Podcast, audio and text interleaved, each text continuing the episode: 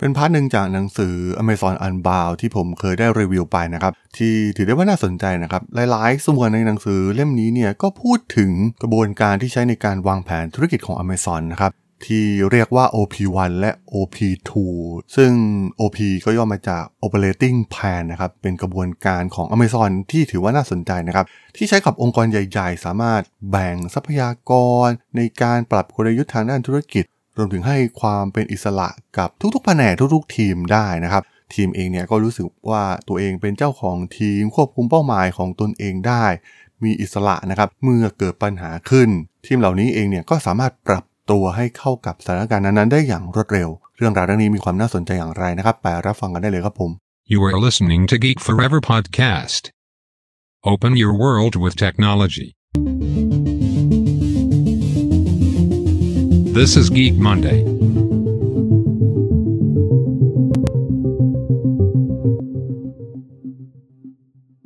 สวัสดีครับผมดล ธราดล จาก ด.ดล็อกนะครับและนี่คือรายการ Geek Monday นะครับรายการที่จะมายกตัวอย่าง case study ทางธุรกิจที่มีความน่าสนใจนะครับวันนี้มาพูดถึงกระบวนการในการจัดการธุรกิจ operating plan ของทางบริษัทยักษ์ใหญ่แห่งหนึ่งนะครับนั่นก็คือ Amazon นะครับพวกเขาเนี่ยสามารถปรับตัวเขย่าธุรกิจได้ตลอดเวลานะครับ ดูเหมือนจะไม่หยุดนิ่งแต่อย่างใดนะครับ เอาจริงๆผมอ่านหนังสือ Amazon Unbound เองเนี่ย มันทำให้เรียนรู้อย่างหนึ่งนะครับว่า บริษัทอย่าง Amazon เนี่ยมีวัฒนธรรมการทำงานแบบเข้มข้นเป็นอย่างมากนะครับผมว่ามันมองคล้ายๆ กับหลายๆ บริษัทเทคโนโลยีของประเทศจีนเลยด้วยซ้ำนะครับหลังจากที่เคยอ่านหนังสือหลายๆ เล่มที่เกี่ยวข้องกับธุรกิจทางด้านเทคโนโลยีของประเทศจีนเองเนี่ย Amazon เนี่ยมีรูปแบบคล้ายคลึงกันอย่างมากนะครับการรีดประสิทธิภาพองค์กร การที่จะทำให้องค์กรเนี่ยไม่เคยหยุดนิ่งที่จะสร้างนวัตกรรมใหม่ๆนะครับมันดูเหมือนว่ามันถูกสร้างกลายเป็นวัฒนธรรมหรือ culture ขององค์กรของพวกเขาไปเป็นที่เรียบร้อยแล้วนะครับและแน่นอนว่ามันก็มาจากผู้นำที่มีความฉลาดมากๆอย่างเจฟเบโซนั่นเองนะครับมันเป็นตัวอย่างเคสที่น่าสนใจมากๆนะครับกับองค์กรธุรกิจขนาดใหญ่หลาย ๆ องค์กรนะครับที่ ขับเคลื่อนตัวเองได้ยากมากๆนะครับเมื่อมีขนาดองค์กรใหญ่พนักงานเต็มไปหมดนะครับแล้วก็มีความซับซ้อนของโครงสร้างองค์กรที่สูงมากๆนะครับใครทำงานในองค์กรขนาดใหญ่ๆเนี่ยน่าจะเคยประสบพบเจอกับประสบการณ์เหล่านี้ดีนะครับมันไม่ใช่เรื่องง่ายที่จะขับเคลื่อนนโยบายต่างๆ ขององค์กรให้เดินไปข้างหน้าได้อย่างรวดเร็วนะครับ องค์กรมันจะบวมมากๆ แล้วก็แข่งขันกับธุรกิจขนาดเล็กอย่างลำบาก โดยเฉพาะพวกกลุ่มธุรกิจที่เป็นสตาร์ทอัพนะครับ พวกเขาเนี่ย โอ้มีกลุ่มคนที่มีความคล่องตัวกว่านะครับ บางธุรกิจเนี่ยล้มได้เลยนะครับ หากปรับตัวไม่ทัน แต่ว่า Amazon เองเนี่ยเราเห็นได้ว่าพวกเขาไม่เคยหยุดการพัฒนานวัตกรรมแต่อย่างใดนะครับ มี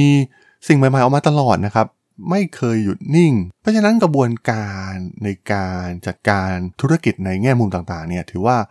น่าสนใจเป็นอย่างมากนะครับสำหรับ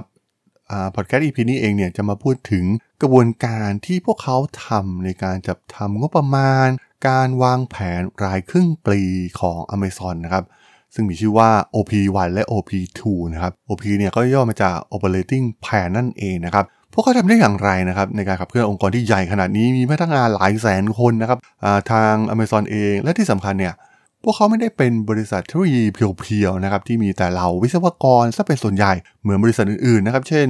Facebook หรือ Microsoft หรือ Google นะครับซึ่งมันสามารถขับเคลื่อนองค์กรได้ง่ายกว่านะครับ เพราะว่าส่วนใหญ่เนี่ยมันเป็นทรัพยากรมนุษย์ที่เป็นพวกวิศวกรซะเป็นส่วนใหญ่นะครับ รวมถึงทีมงานการขาย แต่ว่าสร้างผลิตภัณฑ์ที่เป็นบริการหรือว่าเซอร์วิสออกมา มันควบคุมอะไรต่างๆ ได้ง่ายกว่า แต่ว่า Amazon เองเนี่ยโอ้โหเต็มไปด้วยพนักงานหลากหลายรูปแบบมากๆนะครับมีทั้งโรงงาน มีทั้งคลังสินค้า มีหน้าร้านนะครับหรือมีอะไรอีกมากมายนะครับ เป็นธุรกิจที่ใหญ่มากๆในอเมริกา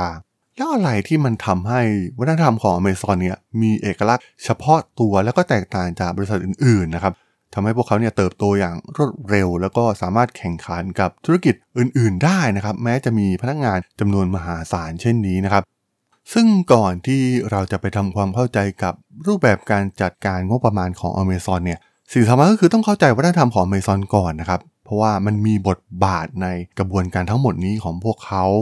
หนึ่งก็คือเรื่องของการที่พวกเขาเนี่ยโฟกัสกับลูกค้านะครับแน่นอนว่ามันไม่ใช่เพียงแค่สโลแกนทางด้านการตลาดเท่านั้นนะครับเรียกได้ว่าถึงขั้นหมกมุ่นเลยทีเดียวนะครับสำหรับ Amazon เองเกี่ยวกับความต้องการของลูกค้านะครับแม้บางอย่างเนี่ยมันอาจจะมีความผิดพลาดไปอย่างบ้างนะครับ บางโปรเจกต์อาจจะล้มเหลว แต่ product ส่วนใหญ่ของพวกเขาเนี่ยก็คิดค้นมาจากความต้องการของลูกค้าเป็นหลัก ส่วนที่ 2 เป็นเรื่องของ outcome นะครับที่ไม่ใช่ output นะครับพวกเขาโฟกัสในสิ่งนี้นะครับมันมีความแตกต่างแน่นอนนะครับ ระหว่าง output กับ outcome นะครับ output เช่น เราอาจจะประกาศว่ามี feature ใหม่ 3 อย่างที่ทำการเปิดตัวนะครับ แต่ว่า outcome ที่ออกมาจริงๆเนี่ยก็คือตัวอย่างเช่น การชำระเงินเนี่ยจะใช้เวลาน้อยลง 20%สำหรับลูกค้าแต่ละรายนะครับ เพราะฉะนั้นเนี่ย ทีมต่างๆของ Amazon เนี่ยจึงได้รับการสนับสนุนให้ใช้เอาพุทที่แตกต่างกันมากมายนะครับ เพื่อทดสอบว่าสิ่งใดเนี่ยมันมีประสิทธิภาพมากที่สุดนะครับ ในการบรรลุถึงเอาคำที่พวกเขาต้องการนะครับ ส่วนที่ 3 เป็นเรื่องของการตัดสินใจโดยใช้ข้อมูลแบบโหดๆมากๆนะครับ เพราะว่าแน่นอนว่าบริษัทเทคโนโลยีส่วนใหญ่เนี่ยมันก็ใช้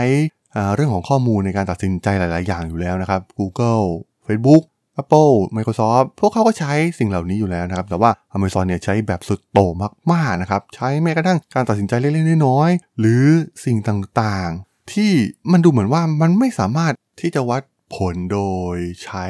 ข้อมูลได้นะครับ แต่ว่าการตัดสินใจต่างๆ ทุกสิ่งทุกอย่างนะครับ ไม่ว่าจะเป็นการจ้างงาน ไปจนถึงการออกแบบนะครับ ข้อมูลเองเนี่ยถูกใช้เป็นเครื่องมือในการแทร็กกลับไปได้นะครับ ว่าผู้มีอำนาจในตอนนั้นเนี่ยตัดสินใจอย่างไร แล้วก็สามารถที่จะนำมาเรียนรู้ความผิดพลาดที่อาจจะเกิดขึ้นได้ ส่วนที่4เป็นเรื่องของการกระจายอำนาจอย่างชัดเจนมากๆนะครับอเมซอนเองเนี่ยโฟกัสในเรื่องนี้เป็นอย่างมากนะครับอเมซอนเองเนี่ยไม่มีประธานเจ้าหน้าที่ฝ่ายผลิตภัณฑ์ใด ๆ เลยนะครับ ไม่มีแผนกที่ดูแลผลิตภัณฑ์เช่นเดียวกันนะครับ แผนการต่างๆ ในการสร้างผลิตภัณฑ์ออกแบบผลิตภัณฑ์ใหม่ๆเนี่ยถูกจัดการโดยกลุ่มผู้จัดการผลิตภัณฑ์ที่มีกระจัดกระจายอยู่ทั่วทั้งองค์กรที่ต้องทำงานร่วมกันนะครับไม่ได้รับคำสั่งจากด้านบนลงมาเพียงอย่างเดียวนะครับ พวกเขาร่วมมือร่วมใจกันทำแล้วก็มีการกระจายอำนาจในส่วนนี้ให้ตัดสินใจ ส่วนที่ 5 ก็คือ Six Page Rule นะครับ ซึ่งหลายๆคนอาจจะเคยได้ยินเรื่องนี้อยู่แล้วนะครับเขาเป็น การเขียนแผนต่างๆนะครับ ซึ่งทุกอย่างเนี่ยมันต้องพอดีกับเนื้อหาใน 6 หน้านะครับ และจะถูกใช้ในทั่วทั้งองค์กรนะครับ พวกเขาไม่ใช้สไลด์ presentation อะไรแต่อย่างใดนะครับ แต่ว่าจะดูเอกสารเหล่านี้เป็นหลัก โดยเฉพาะเจเบโซเองนะครับ ต้องการดูเอกสารเพียง 6 หน้าเท่านั้น ส่วนสุดท้ายในเรื่องของวัฒนธรรมของพวกเขาก็คือ เรื่องของ consistent นะครับนั่นคือความสม่ำเสมอในเรื่องของวิธีการทำงานนะครับถูกตอกย้ำด้วยการเสริมสร้างหลักการเป็นผู้นำที่มีอยู่ 14 ประการอย่างต่อเนื่องนะครับเราผู้จัดการเนี่ยก็จะได้รับการทบทวนหลักการเหล่านี้อยู่เสมอนะครับในทุกๆเดือน และจะใช้หลักการเดียวกันในทั้งองค์กรนะครับไม่ว่าจะทำงานมากี่ปีก็ตามที สำหรับกระบวนการที่ใช้ในการวางแผนธุรกิจของ Amazon เองเนี่ย พวกเขาแบ่งเป็น 2 ครั้งต่อปีนะครับ เรียกว่า OP1 หรือว่า OP2 นะครับ OP1 เนี่ยจะเกิดขึ้นประมาณเดือนมิถุนายนนะครับ แล้วก็จะมีเอกสารบังคับ 6 หน้าที่จะทำโดยผู้จัดการผลิตภัณฑ์ของแต่ละทีมนะครับ ซึ่งก็ต้องตอบคำถาม เช่น ปีที่แล้วเนี่ยทีมประสบความสำเร็จในผลลัพธ์อะไรบ้างนะครับ เมื่อเทียบกับสิ่งที่ได้วางแผนไว้ 2 ก็คือสามารถบรรลุผลลัพธ์อะไรได้บ้างนะครับ หากการลงทุนเนี่ยมันยังคงใช้งบประมาณเท่าเดิมนะครับสามก็คือต้องมีทรัพยากรอะไรบ้างนะครับ เพื่อจะทำให้ธุรกิจในส่วนนั้นเนี่ยเติบโต 10 เท่า และแน่นอนนะครับว่าการประชุม OP1 เนี่ยค่อนข้างเสียเรียนมากๆนะครับ เพราะมันอาจจะส่งผลให้ทีมแต่ละทีมเนี่ยได้รับเงินทุนเพิ่มเติมนะครับ หรือว่าอาจจะต้องยุบทีมไปเลยทีเดียวนะครับ Amazon จะโฟกัสไปที่ธุรกิจที่ต้องการเป็นผู้นำเท่านั้นนะครับ ซึ่งหากทีมใดทีมนั้นเนี่ยมันไม่มีผ่าที่ชัดเจนนะครับว่าจะครองตลาดได้ บริษัทเองเนี่ยก็ต้องยอมยุบทีมนั้นออกไปนะครับ ซึ่งหลังจากหนึ่งเดือนของการเตรียมตัวรวมถึงมีการพบปะสังสรรค์ในระหว่างทีมนะครับ แต่ละทีมเนี่ยก็จะมีการส่งใบของตน จากนั้นผู้นำนะครับที่เป็นผู้บริหารเนี่ย ก็จะเปรียบเทียบแผนเหล่านั้นในทุกลำดับชั้นขององค์กร ซึ่งสุดท้ายเนี่ยมันก็จะไปถึงเจเบโซนะครับเพื่อทำการทบทวนเป้าหมาย แล้วก็ทรัพยากรทั้งหมดของบริษัท สุดท้ายแล้วเองเนี่ยเจเบโซก็ดูเอกสารเพียงแค่ 6 หน้าเท่านั้นนะครับแล้วก็ทำการตัดสินใจในสิ่งที่สำคัญซึ่งจะเป็นการลดกระบวนการต่างๆนะครับที่ใช้ในการตัดสินใจเป็นอย่างมากนะครับส่วน OP2 เนี่ยเกิดขึ้นประมาณปลายเดือนธันวาคมนะครับก็เป็นเอกสาร 6 หน้าเช่นเดียวกันนะครับจากทุกๆทีม ที่มีคำถามหนึ่งก็คือทีมเนี่ยทำอะไรสำเร็จตั้งแต่ OP1 นะครับเมื่อเทียบกับสิ่งที่ได้วางแผนไว้ 2 ก็คือ ทีมทีมนั้นเองเนี่ยจะจบสิ้นปีนี้และไตรมาสแรกของปีหน้าอย่างไรนะครับ ดูที่ผลงานที่จะเกิดขึ้น ซึ่งทั้งหมดทั้งมวลเนี่ยมันแสดงให้เห็นถึงวัฒนธรรมองค์กรที่มีความเข้มข้น เป็นอย่างมากของ Amazon นะครับหลายๆบริษัทเนี่ยอาจจะ ปรับใช้ได้ แต่ว่ามันก็ไม่ใช่เรื่องง่ายนะครับ เพราะว่าดูเหมือนว่าพวกเขาเนี่ยจะมีความแตกต่างจากหลากหลายธุรกิจนะครับ ในธุรกิจเทคโนโลยีเองเนี่ยอเมซอนก็ค่อนข้างที่จะมีการบริหารที่มีความแตกต่างอย่างชัดเจนมากๆนะครับ แต่สิ่งที่เกิดขึ้นก็คือมันเกิดนวัตกรรมใหม่ๆอยู่ตลอดเวลานะครับ ไม่เคยหยุดยั้งในการพัฒนานวัตกรรม อย่างหนังสือที่ผมอ่าน Amazon Unbound เองเนี่ย เราได้เห็นในยุคหลังๆของ Amazon มันมีอะไรมากมายนะครับที่มันอาจจะไม่เป็นข่าวแต่ว่าทาง Amazon เนี่ยก็มุ่งเน้นในการพัฒนาขึ้นมาทั้งเรื่องของ Amazon Echo นะครับที่เป็นลำโพงอัจฉริยะ มันก็ฝ่าด่านเหล่านี้นะครับ OP1 OP2 แล้วก็ทางเจฟเบโซเนี่ยก็เข้าไปคลุกคลีอยู่ตลอดเวลานะครับ สุดท้ายมันก็ประสบความสำเร็จสร้างยอดขายได้ เป็นอันดับหนึ่งในหมวดหมู่ธุรกิจนี้นะครับ หรืออีกหลากหลายนวัตกรรมที่ ถูกสร้างขึ้นมาจาก Amazon แม้ในยุคแรกๆเองอย่าง Kindle เองนะครับ มันก็มันจะเป็นไม่ได้ไงนะครับ ที่บริษัทเนี่ยเริ่มต้นด้วยธุรกิจอย่างขายหนังสือนะครับ แต่สุดท้ายเนี่ยพวกเขาก็ต้องคิดธุรกิจที่จะมา disrupt ธุรกิจตัวเองอย่าง Kindle นะครับ สุดท้ายก็เติบโตได้อย่างยิ่งใหญ่นะครับ กลายเป็นอ่า e-book reader ที่มียอดขายสูงที่สุดในโลกได้สำเร็จ หรือ Amazon Go นะครับที่เป็นร้านค้าแบบไร้พนักงานนะครับ มันเป็นความท้าทาย เชิงวิศวกรรมเยอะมากๆนะครับ ที่สร้าง Amazon Go ขึ้นมาได้ เพราะว่ามันอาจจะหักจากแนวคิดเดิมๆไปเลยนะครับ ซึ่งตอนแรกเนี่ยเขาก็คิดเพียงแค่ว่าอาจจะใช้บาร์โค้ดสแกนบาร์โค้ดคนเข้ามาแล้วก็ชำระเงินนะครับ มันดูง่ายเกินไปนะครับเจเบโซต้องการสิ่งที่แปลก แล้วก็เป็นนวัตกรรมจริง ๆ เพราะฉะนั้น Amazon Go จึงกลายเป็นร้านค้าที่ไร้พนักงานที่ดูแบบ seamless มากๆนะครับคือเข้าไปช้อปปิ้งหยิบของต่างๆเนี่ยก็จะถูก capture โดยกล้องที่ติดอยู่มากมายนะครับ แล้วก็เดินออกจากร้านได้อย่างสะดวกสบายมากๆนะครับ แทบจะเหมือนกับไปขโมยสินค้ามาเลยด้วยซ้ำนะครับ หรือการบุกเข้าไปลุยในธุรกิจ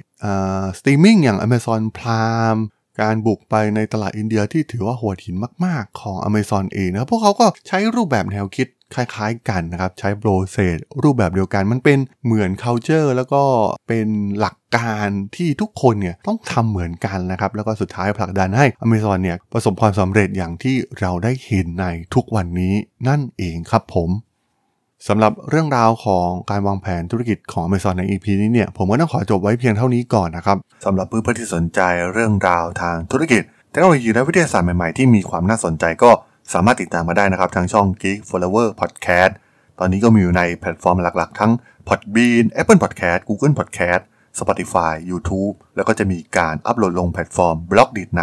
ทุกๆ ตอนอยู่แล้วด้วยนะครับ ถ้ายังไงก็ฝากกด Follow ฝากกด Subscribe กันด้วยนะครับ แล้วก็ยังมีช่องทางหนึ่งในส่วนของ Line แอดที่ a t r a d o n t h a R A D H O L สามารถแอดเข้ามาพูดคุยกันได้นะครับ ผมก็จะส่งสาระดีๆพอดแคสต์ดีๆ ให้ท่านเป็นประจำอยู่แล้วด้วยนะครับ ถ้าอย่างไงก็ฝากติดตามทางช่องทางต่างๆกันด้วยนะครับสำหรับใน EP นี้เนี่ยผมต้องขอลากันไปก่อนนะครับ เจอกันใหม่ใน EP หน้านะครับผม สวัสดีครับ